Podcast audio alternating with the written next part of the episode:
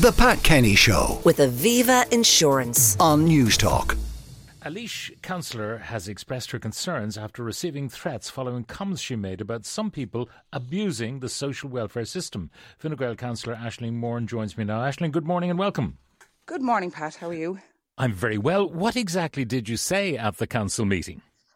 Well, uh, I started, the conversation was about housing, and I asked the council, um, c- the head of council and the director of services, if it was possible that we needed to start looking after people who are, uh, that are people who are working and cannot afford to get mortgages.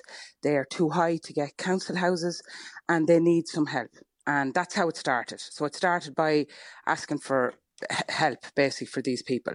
And, um, and then it swung into an argument. And I, I said that whilst there are genuine people, and there are a lot of genuine people that need all the help they can get, but in some council houses that are being held up by an awful lot of people who have never worked uh, a day in their life. Their parents never worked a day in their life, and their children never work a day in their life. Now, I, I shouldn't have said that, but it was kind of in, in the heat of the moment.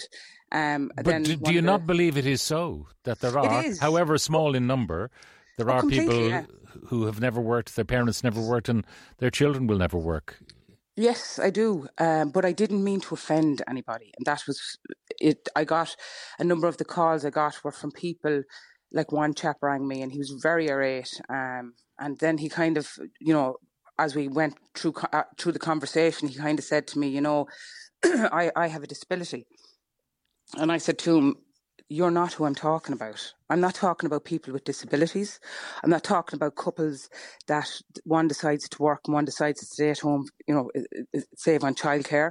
I'm not talking about retired people or people who can't work. I'm talking about able bodied people who are well able to work but choose the dole as a career option. Now, what happened in the chamber when you made these remarks? I believe it got quite heated. It did. uh, so, two of the Fianna Fáil councillors kind of called on me to uh, withdraw my comments um, and basically said that I, I shouldn't be saying that. It's not true. Uh, I kind of had said it's on everyone's mind. Everybody knows it, um, and people should start saying it. And uh, then I was asked to withdraw my comments by the Cathaoirleach, who's actually Fine Gael councillor. Um, and I asked, uh, she asked me to withdraw it and to ask the press to withdraw it uh, not to write it down. And I just said, look, if I say something, because I'd be known for, I, I say it as it is. Uh, and I just said, if I've said something, I stand by it. So that's where it came from. but unfortunately, the the headline, I think, is what it was very skewed. Now, were, were you clear in your remarks that you were referring to, you know, a small cohort of people who, as you say, make social welfare a career option? And was that either deliberately or accidentally confused by the other councillors into thinking you were talking about everybody on social welfare? No, because I said it very clearly that it's not everybody. And I said, whilst there are many genuine people on it, and there's people that are just over the threshold that cannot get onto it. Like if you're, if, I think it's 42,000 now in Laois. If, if you're a couple with three children, you have to be earning under that. Like with the cost of living today, you'd need to be earning more than that to live. And yet you have to be under that to be entitled to housing. So if you're on 43,000 or 42,500, you're not entitled to any help at all. You can't get a mortgage from the bank. You can't afford rent. Like in Laois alone, we have 39,000 people aged between 18 and 35, Laois and Offaly, sorry, uh, that are living under, living at home with their parents because they can't afford to, to rent or to buy. And that, those figures need to be put in as well. So you were talking about a couple with a joint income of less than 42,000, which in turn, by the way, is less than the average industrial wage, before you qualify for council help. Yeah. And and in Laois, where I live, we're on the border, Laois, Carlow and Kildare. And in Kildare, it's 10,000 more for the same people. So if you live on one side of the border, you, you, you've nearly 10,000 extra to earn before you're allowed to get hmm. onto the So clearly, housing. this is something that is ordained by the local council. Um, so it is within the gift of the council to change those thresholds uh, to to match up with Kildare, for example. But they've chosen not to do so. Yeah, well, they did. They did change them. They changed them quite by quite a lot. It it was only uh, thirty eight thousand like they've brought it up by nearly 10,000. We've been, since I got elected in 2019, it was one of the first things I brought up that the, the, that threshold needed to be changed. You know, it needs to move in line with, with the cost of living. Now, you mentioned that uh, one uh, man who had a disability called you. What other kinds of calls did you get on foot of not so much the remarks in the chamber, but the reporting of them subsequently? Yeah, um, I got hundreds, hundreds of emails, calls, texts, messenger, WhatsApp. Um, and 95% of them were very positive. 95% of them were people saying, thank you for standing up for us. It's great to see an honest politician, someone who's, that, that's not afraid to say the truth. Um, and then I got some really nasty comments, um, a couple of threats. Um, then there was people who rang me who, who who I spoke to, and they started off by shouting and roaring, and then they'd, you know, after I spoke to them and explained the situation, they calmed down, and some actually even agreed with me. But it it's it, it was like I, I'm married, so my wife and my kids were quite nervous, um, and you have to have your address on on. Uh, it has to go up online. So, so you're totally I, I, accessible. Completely, and like there's an awful lot of female politicians that that feel threatened um, and and they're good politicians people who actually genuinely care like i got into politics I said I, will give it five years. I'm going in hell for leather, and I'm going to go after the public funds. Where's the money going? Look into projects, um, you know, and ask for, for things. And I find it very hard to get that done. You know, it's very hard to, to get some stuff done in the council when you're asking those kind of questions. Now, there was one particular remark which is reported uh, where someone referred to the late uh, Seamus Brennan, a former Fianna Fáil minister and TD for South Dublin, uh, and uh, he died. he died from cancer. But this caller wished you a slow and painful death, such as that yeah. endured by Seamus Brennan. Yeah, and that uh, and said that uh, uh, it couldn't happen to a nicer man. My goodness.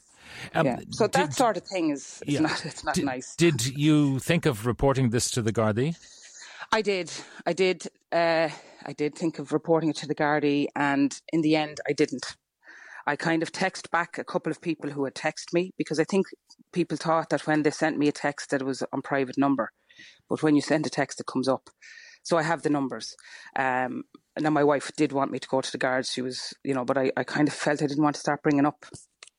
You know, I deal with it this way, and a reporter uh, had kind of asked me what happened, and I told him, and that's how it, all this came up then again. Mm.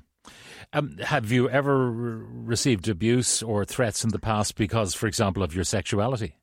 Yes, uh, I would have, uh, and you'd, you'd see it on Facebook.